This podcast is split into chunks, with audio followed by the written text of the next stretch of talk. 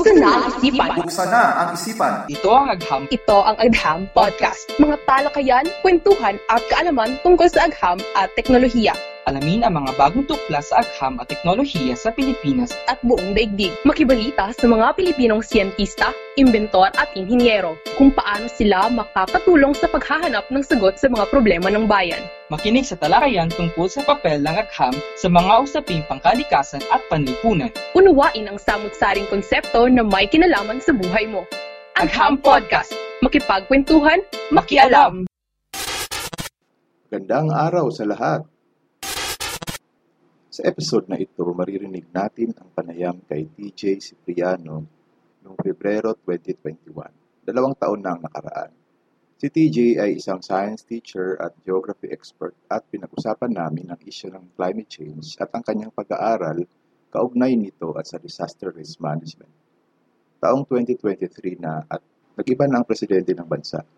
Pero malaking usapin pa rin ang pagbabago ng klima o climate change. Pakinggan natin ang aming pag-uusap.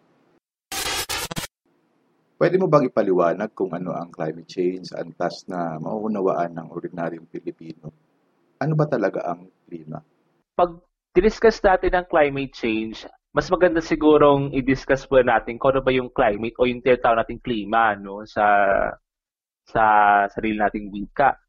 Um, ang klima or climate ay ano siya, um, isa siyang ah kumbaga typical or long-term na average o yung usual na temperatura na naranasan natin, um, yung amount ng rainfall o yung ulan no na na dala ng isang for example uh, weather disturbance ganyan o yung mga bagyo ganon at ah, mga weather systems ganyan and of course yung yung, yung typical na humidity o yung maalinsangang panahon no yung mga ganun bang mga bagay in a long term let's say for example ah, isa-isang buwan ganito yung temperatura natin ganito yung ga- gaano kaalinsangan yung panahon natin o gaano karaming ulan ang dala ng isang weather disturbance sa isang buwan o dalawang buwan, tatlong buwan o higit pa. No? Kaya siya tinatawag na long term.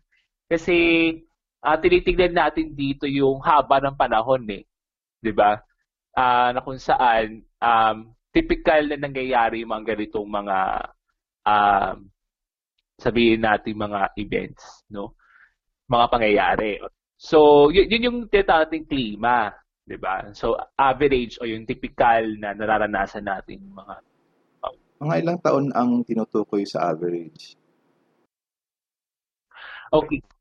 Um, usually um year may taon, oo. Paring ah, maraming buwan din. For example, kung isang buwan, dalawang buwan, tatlong buwan, ganyan. Isang taon, no? Ah, 'yun. So yun, yun yung tinatawag natin na klima, 'di ba? Um, ngayon, so naintindihan natin yung klima. So ano naman ngayon ang climate change, 'di ba? So kung ganito yung typical na na temperatura natin, ganito yung typical na nararanasan nating ah, kumbaga maalinsangang panahon o yung dalang ulan ng isang weather disturbance, mga bagyo, ganyan, ganyan. Um, Parang yung mga nakaarang araw, di ba, may mga nagtatanong sa social media na tag-ulan ba ngayon? Oo. So halimbawa pag buwan ng Pebrero, 'di ba, usually ah, malamig hindi ba? Halimbawa kung sa ganitong buwan, ah, Enero, Pebrero, usually malamig pa 'yan, 'di ba? Nararanasan natin kasi nandiyan pa yung amihan, no? Kaya actually mas malakas nga ang ang amihan sa mga ganitong mga panahon. Yung mga ganun bang mga bagay, hindi ba? So kapag tingnan natin yung climate change, may pagbabago dun sa nakasanayan natin na mga panahon, 'di ba? Kasi um, halimbawa kung titingnan natin yung pagbabago sa ating klima, parang umiinit, 'di ba? Parang kung halimbawa sa ganitong buwan malamig tapos maya-maya ay ganitong buwan mainit tapos sa pagdaan ng panahon napapansin mo na parang umiinit na umiinit, parang gano'n, 'di ba? Oo nga, di ba, may joke pa nga nga, weather-weather lang yan. Meaning ang panahon ay talagang pabago-bago. Kaya marami pa rin talaga ang nalilito sa konsepto ng climate change na ina-associate ng ilan sa pabago-bago na panahon na isang misconception tungkol sa kaibahan ng weather o panahon sa klima. Pero yung mga napapansin ng mga matatanda na talagang nagbago na ang panahon, kumpara nung mga ilang dekada, medyo malapit siya sa konsepto ng climate change, di ba? Oo. Oh, yun. So, may mga ganun tayo mga napapan napapansin na mga ano. Although kasi ano yan eh, um, may mga factors din yan eh. Let's say for example, weather, 'di ba? Yung pagbabago sa weather din natin. Kasi iba, iba ang weather sa klima. Gusto ko lang i-emphasize 'yun, no. So, yun. So, iba ang weather sa klima. Na-explain ko na yung klima kanina. Yung weather, ito yung conditions na nakikita natin sa araw-araw. Halimbawa, um, ngayon, ngayong umaga, makakaranas tayo na, sabi na pag-asa, ito makakaranas tayo ng pag-ulan o mga thunderstorm. Pero magsasabi sila na ilang oras yung thunderstorm na yon. So, usually, mga 2 to 3 hours, o dalawa o tatlong oras, wala na yung, after nun, wala na yung thunderstorm na yun. Kasi panandalian lang kasi siya eh. Kumbaga yung weather, yung panandali ang kondisyon ng ating atmosphere, parang ganyan. Diba? O, yun. So, kaya mapapansin natin, parang maya-maya, uulan, tapos may aaraw. Kasi yun yung weather, di ba? Yung, yung condition ng atmosphere on that particular point in time o yung sa ganong oras, ganito yung condition ng ating atmosphere o yung panahon natin, hindi ba? Yun. So, iba yung weather. Kaya minsan napapansin ng mga tao, ay, maya maya mainit siya, maya makulimlim. Iba, iba, iba kasi yon no? But anyway, um, yung climate change kasi, ano, ito yung pagbabago sa klima na kung saan halimbawa, sa ganitong buwan o mga ganitong buwan, alam natin na malamig. Tapos maya-maya, sa pagdaan ng panahon, napapansin natin sobrang init o umiinit na. Hindi na siya katulad dati na malamig, medyo malamig-lamig. Ngayon, koko, um, kung malamig, medyo hindi na gaano kalamig. Yung mga ganun bang mga bagay, di ba, mga observations natin ng ganun. So, actually, kina-comment siya ng mga, let's, let's say, mga magulang natin o yung mga nakakatanda sa atin na ay, hindi ka tulad dati, ano, sobrang lamig talaga na pagka ganito mga panahon. Ngayon, medyo, hindi natin na masyado ramdam yung lamig pagka ganito mga panahon, di ba? So, yun yung mga senyales na, uy, parang nagbabago yung klima natin kasi hindi na yung ganitong usual na lamig ang nararanasan natin. When in fact, sa mga ganitong mga panahon, malamig pa dapat, ano? Yung mga ganun bang mga bagay. Diba? So, yun. Ang mga obserbasyon ng mga tao, ng mga matatanda, ibahagi din naman ng siyensya. Pero ayon sa siyensya, paano ba nalaman o nakumpirma na meron talagang pagbabago ng klima? Ayan. So, napansin ng ating mga scientists na na within 30 years, say for example, at least within 30 years, nap- napapansin nila na nagbabag tumataas yung uh, yung temperatura no more than the usual 'di ba um let's say for instance um um by sabi ng mga siyentista by the year 2050 maaring tumaas ang temperatura natin between 1.8 degrees Celsius to 2.2 degrees Celsius so ano ibig sabihin nun mas la, as makakara- makakaramdam tayo ng ng pagtaas ng temperatura, mas iinit, di ba?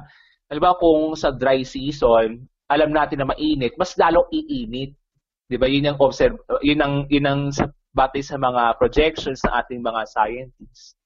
And um, at for at least uh, 30 years sa nakikita nilang observation, nakaka, nakakapansin sa, uy, tumataas yung ating global average temperature. So yung tinitingnan ng mga scientists din, no? At saka aside... Ano ba sinusukat ng mga siyentista ang global average temperature? Kasi kung sa ordinaryong Pilipino, ang karanasan natin sa temperatura ay kapag may lagnat ang isang tao. Sa panahon o klima, paano ba ito nasusukat o nalalaman? Okay. Um, tinitingnan din kasi yan, um, tinitingnan din yung ben- pagbe-benchmark. Let's say, for example, for the for the during the 28th century, ito yung average temperature natin, no? Um na yan, na temperature natin, 'di ba, sa buong mundo, no? Um ngayon napapansin no sa sa pag, pagdaan ng panahon, no? Para pansin ng mga scientists na teka lang, parang mas lalo pang tumaas yung ating global temp- uh, average temperature kumpara doon sa nakaraang century.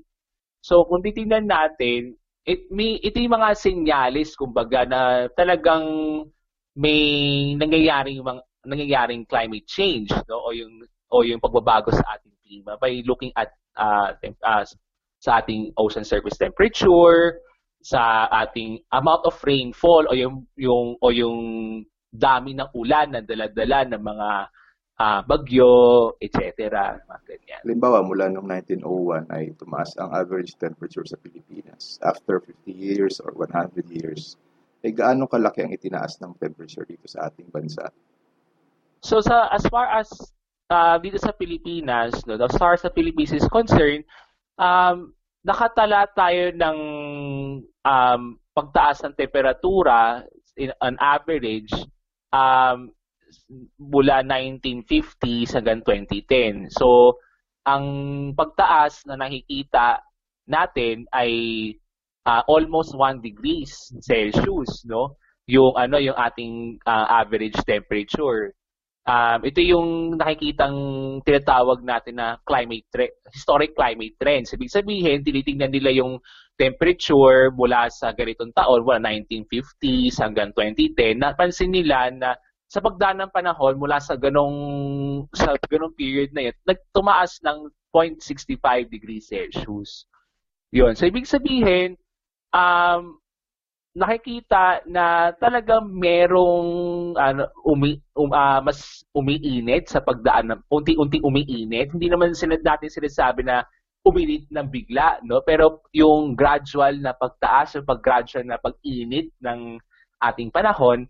At saka napansin din ng ating mga siyentista, kahit dito din sa Pilipinas, na mas tumataas ang number of o yung bilang ng mga araw na mainit kesa sa uh, mga ilang araw na palalamig no na na mga araw o malalamig na gabi so ito'y maaaring senyalis din na talagang merong pagbabago sa ating klima. At uh, we're talking about the same period 1950s to 2010 no?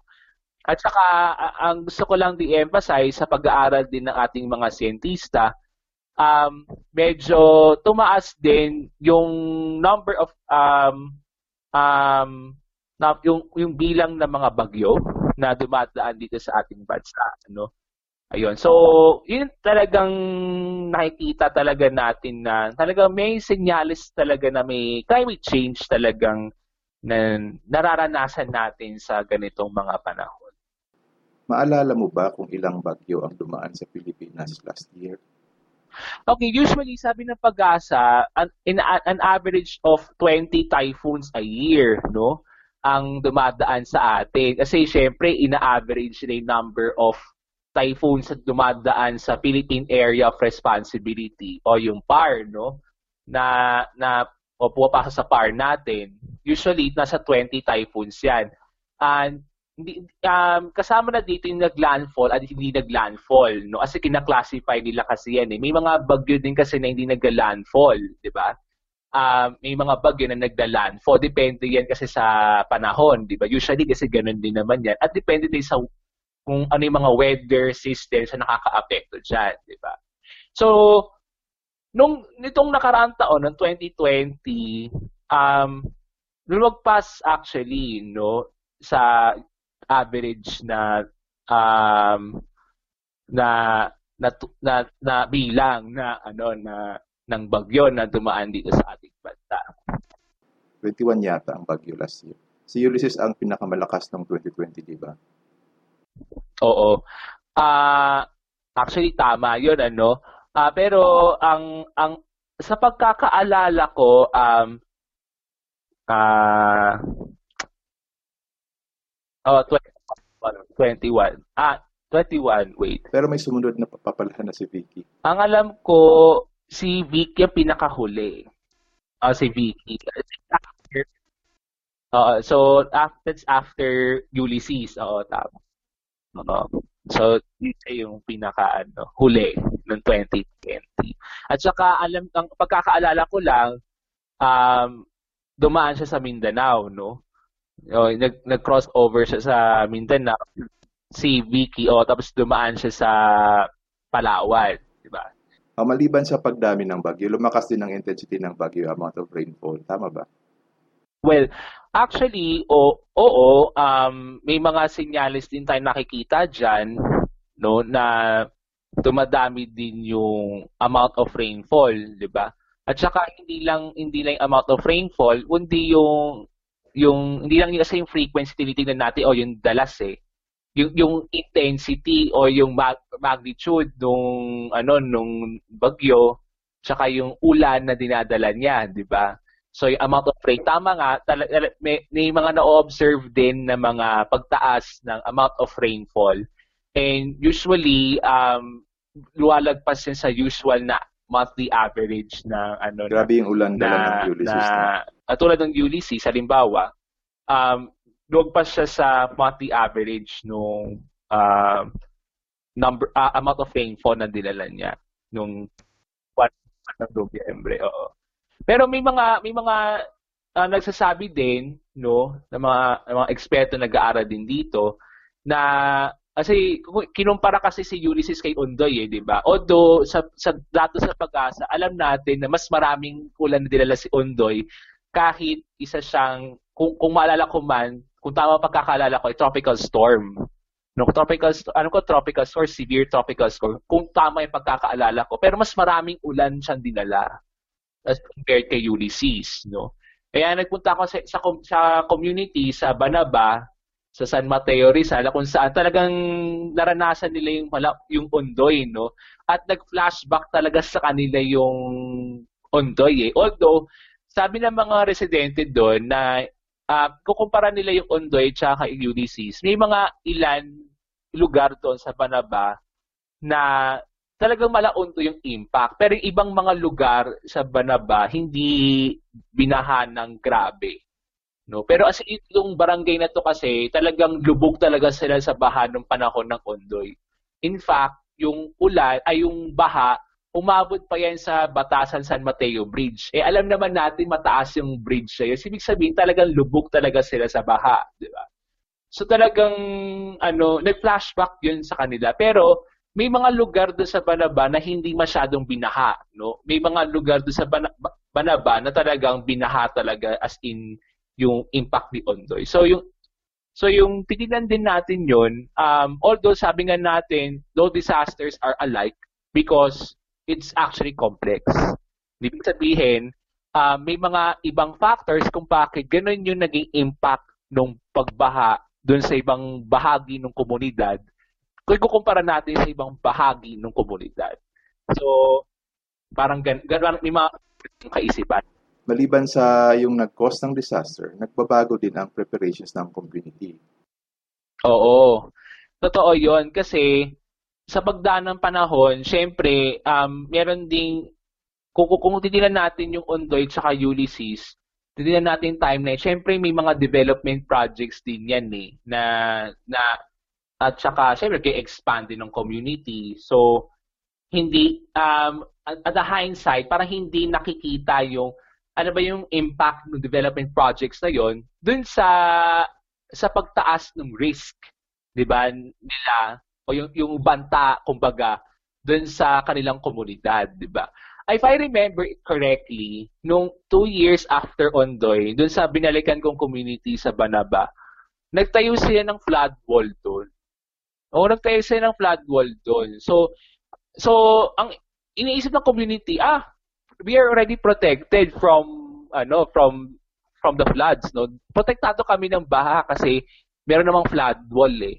Pero nang dumaan ng Ulysses sa pagragasa ng baha, no, um, ang nangyari doon, nasira isang bahagi ng flood wall. At saka, ang ang ang nakakatakot doon, yung isang bahay doon, kasi ba tumumba yung flood wall eh. So, yung isang bahay doon, kamontik na matumba din. So, alam mo yun, yung um, yung intention kasi ng ganong infrastructure projects na akala natin that we will be able to protect o akala natin mapoprotektahan natin yung mga kababayan natin na nakatira doon. Pero mas lalo pala siya nagdulot ng um, ng ng kumbaga eh pagtaas ng uh, disa o ng disaster risk, no? Yung, o yung banta sa kanila. Mas grabe yung naging impact sa as compared nung sila nung bago pa mangyari yung Ondoy, di ba? So yung mga, yung mga ganong mga kaisipan din eh, nakikita din. Part ba ng pag-aaral mo bilang siyentista ang ginagawa mo sa Barangay Manaba or yung ginawa mo doon? Oh, actually part siya ng aking MS thesis, no? Kasi tinitingnan ko dito yung Okay. So, ang inaaral ko kasi dito yung kanilang uh, yung right to the city at saka yung disaster risk reduction practices nila like how yung yung pa, kung yung vulnerabilities ba nila ay nakakaapekto dun sa kanilang uh, karapatan dun sa pag karapatan dun sa pag, pananatili nung sa lugar na yon. Um, yun, yung, yung mga ganun bang mga bagay. Kasi may mga ganun mga dynamics din kasi. Like, for example, sa kasaysayan nila, ma, na, kung nakwento sa akin ng community members doon, sa residente, na meron mga mga projects na nangyayari doon sa komunidad na kung saan na-threat na-threaten sila kasi um, nagtatayo doon ng isang batching plant, yung semento. Yung pagkahalo ng semento kasi doon, as gagawin nga asin tulay doon eh. Yung, yung ngayon ay San Mateo, Ban ah, San Mateo, uh, Batasan San Mateo Bridge. So, syempre, um, para mas malapit yung pagdadala ng semento doon, tayo sila, magtatayo sana sila doon ng cement uh, batching plant, no, para maghalo ng semento. Pero, nakikita ng community na medyo threatened yun sa kanila. They're very threatened sila sa ganong pangyayari kasi kapag natuloy yon number one, uh, mas uh, makakaranas sila ng epekto, yung impact nung nung proyekto na yun in terms of their health, in terms of their envi- uh, in terms of their environment, di ba? Kasi kumbaga meron silang sense of belongingness dun sa komunidad na yun, eh. Tapos sisirain lang ng mga ng mga tao na hindi naman taga doon. Yung mga, yung mga ganun mga dynamics. So yung mga inaaral ko doon sa community na yon. That, that, that adds to their vulnerability or sa panta sa kanila, no? Kasi nga, dahil sa mga ganung mga proyekto, sa mga ganung mga development projects na, na ginagawa nila. Curious lang ako, bakit mo ba pinili ang Barangay Banaba sa iyong pag-aaral? Okay, kasi meron silang grassroots uh, uh, community-based disaster risk reduction management doon sa lugar. Before institutionalize ang ang DRR sa Pilipinas, kasi remember, after noon, actually, Ondoy triggered the passage of the DRR law o yung 101, di ba? And uh, I just wanted to let you know din na yung buklod tao which is the community na na na binuo nung, nung early 90s because of that particular incident sa cement batching plant nga na nag-assess sila tinignan nila kung ano impact ng proyekto na yun sa kanila sila sila nag-usap noon and and what is amazing here is hindi sila nag-invite ng outsider so they nagkaroon sila ng ownership dun sa sitwasyon nila And since nagkaroon ng ownership yung sitwasyon nila, sila din mismo ang nag-organisa. Di ba? Sila mismo nag-organisa para ipaglaban yung kanilang karapatan sa lugar na kinabibilangan nila at ang karapatan nila sa uh, balanced ecology. Remember, nasa constitution kasi natin yun eh. That, that, the right to... Oh, nasa preamble yan, di ba? At saka, ano yan, nasa, nasa iba pa mga provision niya sa ating constitution. But anyway, uh, yun nga, so, yun ang, pinang, yun ang pinanghawakan nila. Meron kaming karapatan dito sa lugar na to. May, may karapatan kami sa environment na kinabibilangan namin. At saka bakit importante sa kanila yung, yung lugar na kung saan pinagtatayuan ng batching plant? Kasi nga, yung lugar na yun, yun yung pinagtataniman nila ng, ng gulay, ng prutas. Yun, yun. So yun ang kanilang ano, uh, so, parang livelihood, di ba? Kasi binibenta kasi yung mga gulay na yun, mga prutas na yun, doon sa palengke, o sa ibang mga lugar na, para kumita sila, di ba? Actually, may meron silang concept of self-sufficiency dahil sa pagtatayo ng uh, sa pagtatanim ng mga halaman, sa pagtatanim ng gulay, prutas, ganyan, pag-aalaga ng mga manok, na nakakabu nabubuhay sila sa ganong ano, sa ganong setup. So parang kung tinanggal mo sa kanila 'yon, parang teka lang, 'di ba? So yun, yun yung dahilan nun. So going back to going back to DRR. So yung buklod tao, sila talaga yung nag-organize ng kanyang grassroots level disaster risk reduction. Actually, yung tawag nila doon dati is disaster uh, disaster management, community-based disaster management, CBTM. So, um, meron mga marurunong mag, mag gumawa ng boats or gumawa ng uh, tawag dito ng ng mga mga rescue boats. Pero yung rescue boats nila hindi yung rubber boat o hindi yung kahoy. Fiberglass ang ginamit nila. Kasi may, meron silang ano eh, may hulma sila ng fiberglass kasi merong gumagawa kasi nun dati eh, sa community nila. So gumawa sila ng fiber uh, gumawa sila ng bangka na gawa sa fiberglass. Tapos yun ang ginamit nila. Kasi mas matibay kasi yun eh. Pangmatagalan, kumbaga. So, kinapitalize yung kanilang knowledge para makapag, makapagligtas sila ng mga tao. No? At saka, maka, maka ano yung makapag-rescue sila, di ba? Kasi every year nakakaranas sila ng pagbaha eh. So, yung mga gano'n, dinadala sa evacuation center, yung mga ganyan.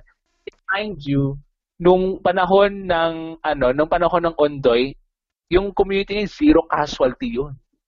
Walang namatay. Dahil sa grassroots level na community-based disaster management time. At wala pang data na yun. Kumbaga, mataas ang kanilang consciousness sa disaster risk management. Oo, tama.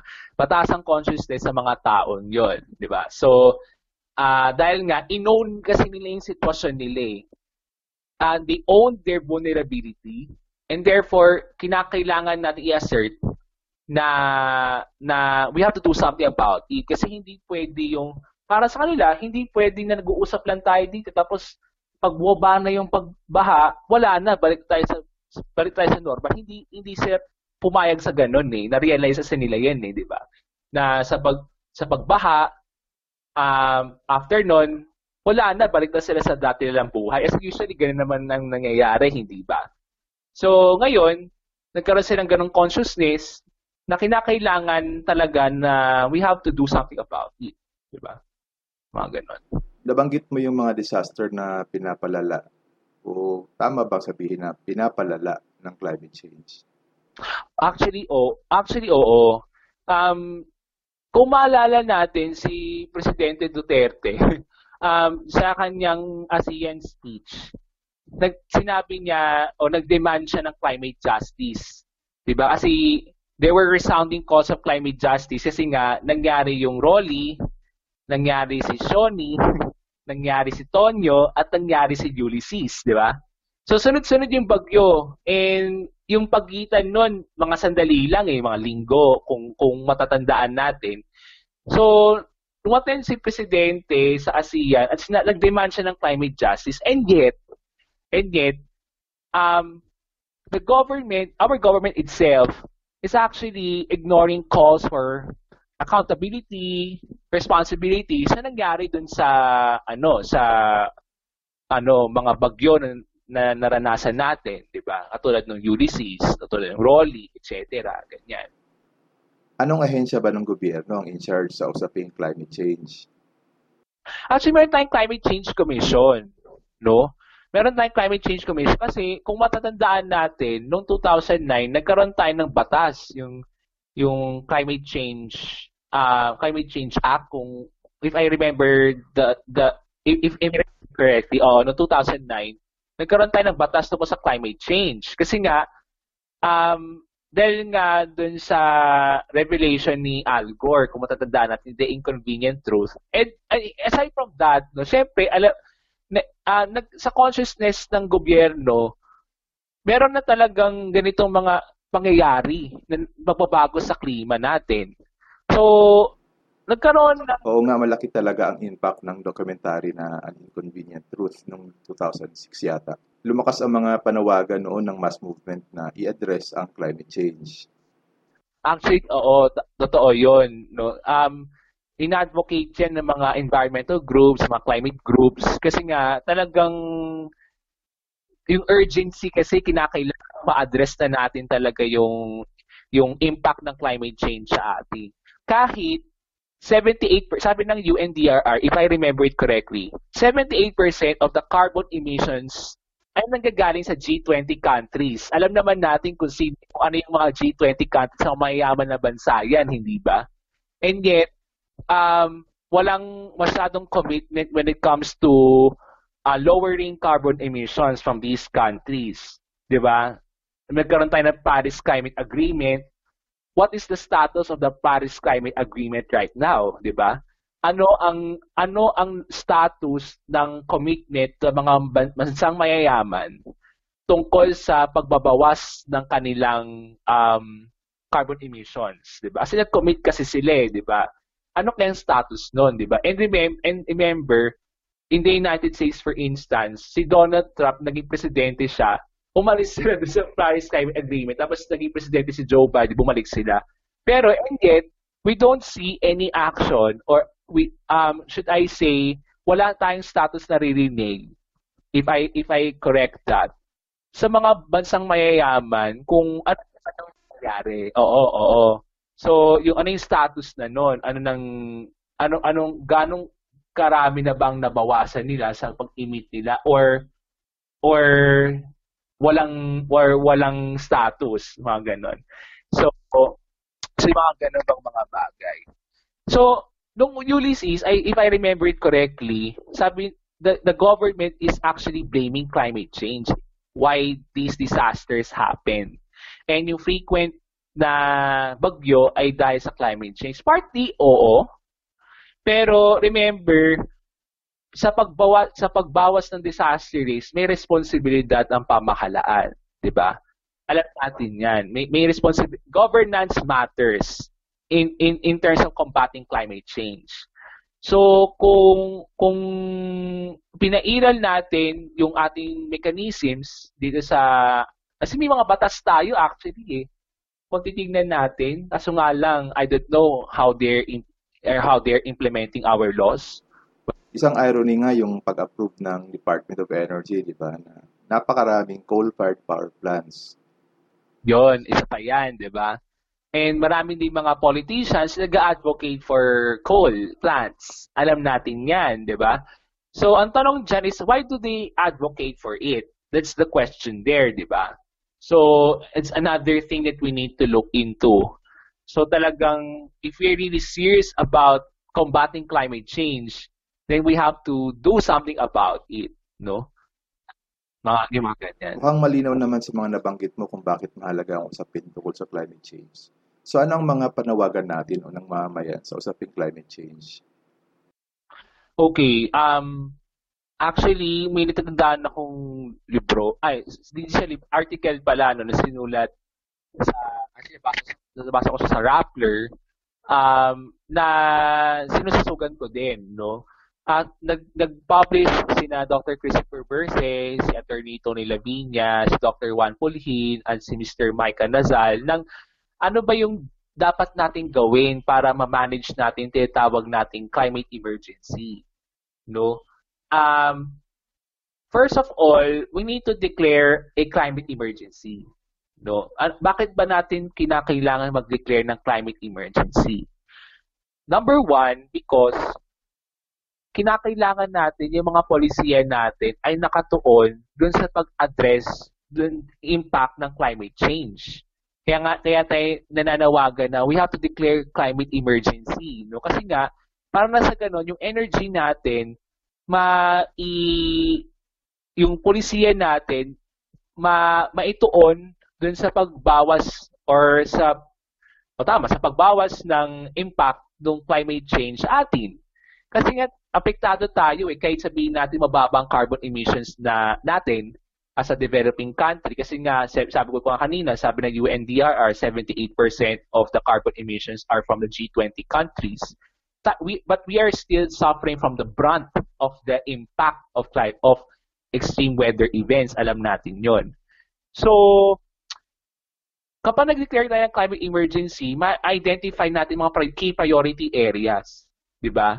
Uh, may streamline natin ang ang mga polisiya natin na nakatuon sa pag ano sa pag-address dun sa impact ng climate change sa atin. For example, yung um, uh, pag-shift natin ng, ng energy natin from fossil fuels to renewable energy, mga ganun bang mga bagay, ano? And of course, um, yung ating land use policy. Kasi alam naman natin, di ba, na ang daming mga nako-convert na mga agricultural at even mga forest um, into subdivisions, di ba? At controversial dyan, yung tinatawag natin New Clark City, na sinasabi ng government na, oh, this is going to be a disaster resilient city. di ba? Alam natin yan. New Clark City. Uh, New Clark, alam natin, alam natin yun, as very controversial kasi siya dahil nga maraming mga na-dispossess na mga IP communities doon, 'di ba? So, ang tanong doon is, mm, yeah, nagtayo ka doon ng tawag nating disaster resilient city, pero to what extent is, is this resilient really? Kasi sa pag-aaral na ginawa doon, actually, mas kung titingnan natin yung climate change scenario, mas prone talaga siya sa pagbaha later on. Diba? Kapag kapag lumakas yung ano yung bagyo, pag mas maraming ulan ang dala yung bagyong iyon dahil dulot nga ng climate change, nagkaroon ng climate change projection, scenario mga mga scientists, tinignan doon na yung yung pinaglagakan ng New Clark City was actually prone siya doon sa pagbaha no later on, 'di ba? And of course aside from that, 'di ba, yung mga policies on deforestation, 'di ba, non-degradation ay matu- mapagtutuunan ng pansin kasi nga nag-declare tayo ng climate emergency. So yun ang kinakailangan nating uh, pagtuunan ng pansin, 'di ba? That's why. Pangalawa, actually recommend din nito mga eksperto na kinakailangan natin i-strengthen yung collaboration and cooperation ng mga LGUs. Ganito kasi yon, 'di ba, sa ating DRR law, sa RA 10121, alam natin na meron tayong NDRRMC or National Disaster Risk Reduction Management Council at the local level, meron din silang DRRMC. Up to the barangay level yon, di ba? Ang tendency kasi noon, um, nakafocus sila sa jurisdiction which is understandable, di ba? Which is understandable kasi nga, um, ito yung jurisdiction namin eh. So, ito yung focus namin. But here's the thing. Disasters do not recognize boundaries. Ibig sabihin, hindi sabihin sa baha na, uy, diyan ka lang, Ganon, di ba? Hindi, hindi, you can even say that. Hindi pwedeng sabihin yun. So, ang importante, kinakailangan mag-cooperate ang mga LGUs, lalong-lalo na sa mga areas na talagang prone sa pagbaha. Kasi, for example, um, dinadaluyan, dadaluyan sila nung river na alam natin kapag malakas ang ulan, tumataas yung level ng tubig at um, at nagkakos din ang pagbaha sa mga komunidad. And we're not talking about a single LGU. We're talking about multiple LGUs, di ba? So, yun yung sinasabi natin. Hindi tayo pwede, sa panahon ng disaster, hindi pwede yung tinatawag natin not in my backyard policy. Di ba? Kasi nga, sinabi ko nga kanina, disasters do not discriminate boundaries and therefore, kinakailangan magtulong-tulong ang bawat LGU sa pagpaplano, sa response and recovery what I can remember, sususugan ko lang yon yung iba yung the big one natin. Ang MMC o Metro Manila Council at saka ang MMDA, nag, nagkaroon sila ng isang plano o paano natin o paano natin paghahandaan ang the big one.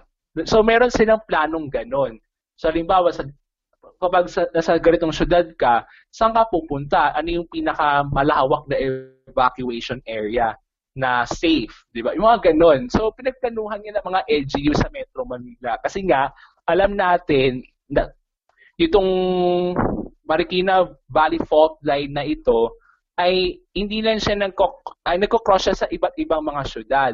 And aside from that, syempre yung impact niya sa iba pang kalapit na syudad at kalapit probinsya, alam natin yung impact niyan. So, kinakailangan ng inter-LGU cooperation para sa gano'n, mapaghandaan natin ng sabay-sabay. Parang coherent, kumbaga, hindi ba? Hindi naman natin kailangan na, alam mo yun, na mag, mag uh, should I say, hindi naman kinakailangan komplikado eh. Kinak-streamline lang natin or magkaroon tayo ng cooperation, kumbaga. And I think another thing here is we have to invest in early warning. Kasi alam, kung natatandaan mo, nung Ulysses, di ba, mapapakawala ng tubig sa dam, di ba? Tapos, oh, nagsabi, oh, et, sabi ng pag-asa, ito yung mangyayari. So, and then, um, kailangan aktuhan to ng isang agency na papakawala ng ng ganitong number of tubig sa dam. Tapos nagkaroon ng ano ng communication gap kasi hindi na i-communicate sa community. Yung mga ganun ba?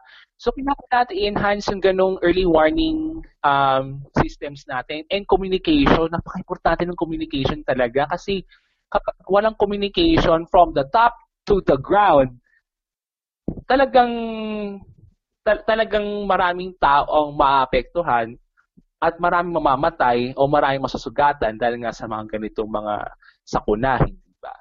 Mga ganun. Yung communication kasama rin dapat yung education sa community, ano? Yes, oo, importante, importante, importante talaga yun. Tapos, another thing, um, siguro, I think last na ito, doon na-pick doon sa article nila Dr. Berse, ni Dr. Lavinia, Dr. Pulhin, tsaka ni Mr. Naval, um, yung, yung nature-based solution sa DRR efforts, I think, nabanggit din ito ni Dr. Maharlag by uh, Executive Director ng UTRI na na it's very difficult to butt heads with the nature. No, napanood ko yung interview niya yun eh. So, na, napaka-importante na iplanuhin natin yung ating infrastructure projects. Hindi ko sinasabi na hindi magandang infrastructure projects. Ha. Di, wala akong sinasabing ganun. Ang sinasabi lang natin dito is we have to plan these infrastructure projects to the extent na kinakailangan meron tayong tinatawag na risk-informed development ng mga infrastructure projects na ito. Nang sa ganun, hindi tayo nagta-transfer ng risk o hindi nagta-transfer ng panganib doon sa iba pang mga komunidad na hindi naman talaga sila binabaha. But because of these particular projects, mas lalo silang nagkaroon ng pagtaas sa in terms of yung kanilang risk o yung banta doon sa kanilang komunidad. Yung mga ganun ba, ano? So, yun yung, yun yung medyo uh, tinitingnan din kasi natin dito eh. Na, na if we keep on butting heads with the nature, mas, uh, ang sinasabi nila, the nature pays back big time. Or mas, yung, yung malaking ang kabayaran na maaari nating harapin kasi um, kinalaban natin ng nature, kumbaga. Di ba? And we saw that, di ba? At saka, syempre, because of these particular human activities din na nag, uh, nag, nag-aggravate din sa uh, pagbabago ng klima, nakikita din natin yung pagtaas din sa mga um, uh, waterborne diseases, vector-borne diseases. Kaya yung COVID-19 pandemic, sinasabi ng mga scientists na posibleng maari na ito ay naging epekto din ng ating ng ng interference ng human activity sa uh, natural course nung ano nung ng nature no? Kasi nga um pinakailaman natin kasi eh no? Yung mga ganun bang mga bagay.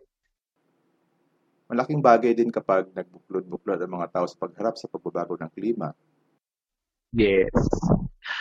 Totoo yun. Actually, malaking bagay ang pag-oorganisa um, kasi maraming nangyayari kapag may kapag nagsama-sama tayong lahat para mabawasan natin yung risk natin or, o yung, mabawasan man lang natin yung ating risk dun sa mga ganito mga sakuna, di ba?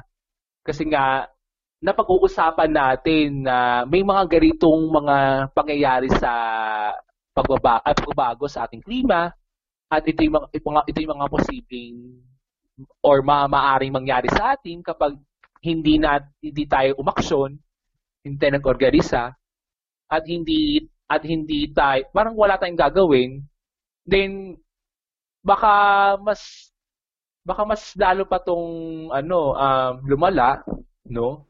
Or hindi din gagalo ang mga nasa gobyerno kung hindi nag-iingay ang mamamayan. Totoo, oo. Walang walang walang walang mangyayari kasi baka ang perception ng government ay okay naman pala eh. tama naman pala yung ginagawa natin eh. So yung yung yung ano, yung pag-organisa, it's also helping uh, to keep the government in check and to be accountable for their actions. Yun ang importanteng kailangang i-emphasize dito eh. Yung calls for accountability, uh, call for um, uh, government responsibility when it comes to um, addressing the impacts of climate change ay napaka-importante. At dahil yun sa ano sa panawagan ng mga organisado mga grupo at o kahit di naman organisado mga kolektibong boses ng mga tao napaka-importante. Sobrang laking tulong nun actually. Kasi kapag sama-sama tayo at um, at uh, malakas ang panawagan natin um, ma, ma ay naniniwala ako na ma-address din natin yung problema ng makakalampag natin ang pamahalaan na sabi na uh, importante talaga na ma-address natin yung impacts ng climate change sa atin. Kasi malaki maraming buhay ang nakataya, maraming uh, kabuhayan ang nakataya sa um, ganitong mga pangyayari sa atin. DJ, sobrang malaman na ang mga nasabi mo tungkol sa pagbabago ng klima o climate change mula sa pagpapaliwanag kung ano talaga ito hanggang sa epekto nito sa paglala ng mga sakuna at mga mungkahi kung paano dapat ito i-address. May gusto ka pa bang idagdag? Oh, actually, ano, um, we, we have to make sure na um, to continue um, calling for government to address the impacts of climate change. Kasi the tendency of government is they, they just keep on blaming climate change, eh. Diba? Uh, just like what happened in Ulysses. Um, they have been um, they, they have been amplifying this narrative that because of climate change, we have uh, these kinds of um, frequent disasters that happen. When in fact, um, disasters are not even are not even natural. Gusto ko lang emphasize disasters are not natural. It is actually caused by poor governance, um, should I say, unfair practices when it comes to development, when tinatawag natin uh, development practices, um, poverty and inequality among sectors of society.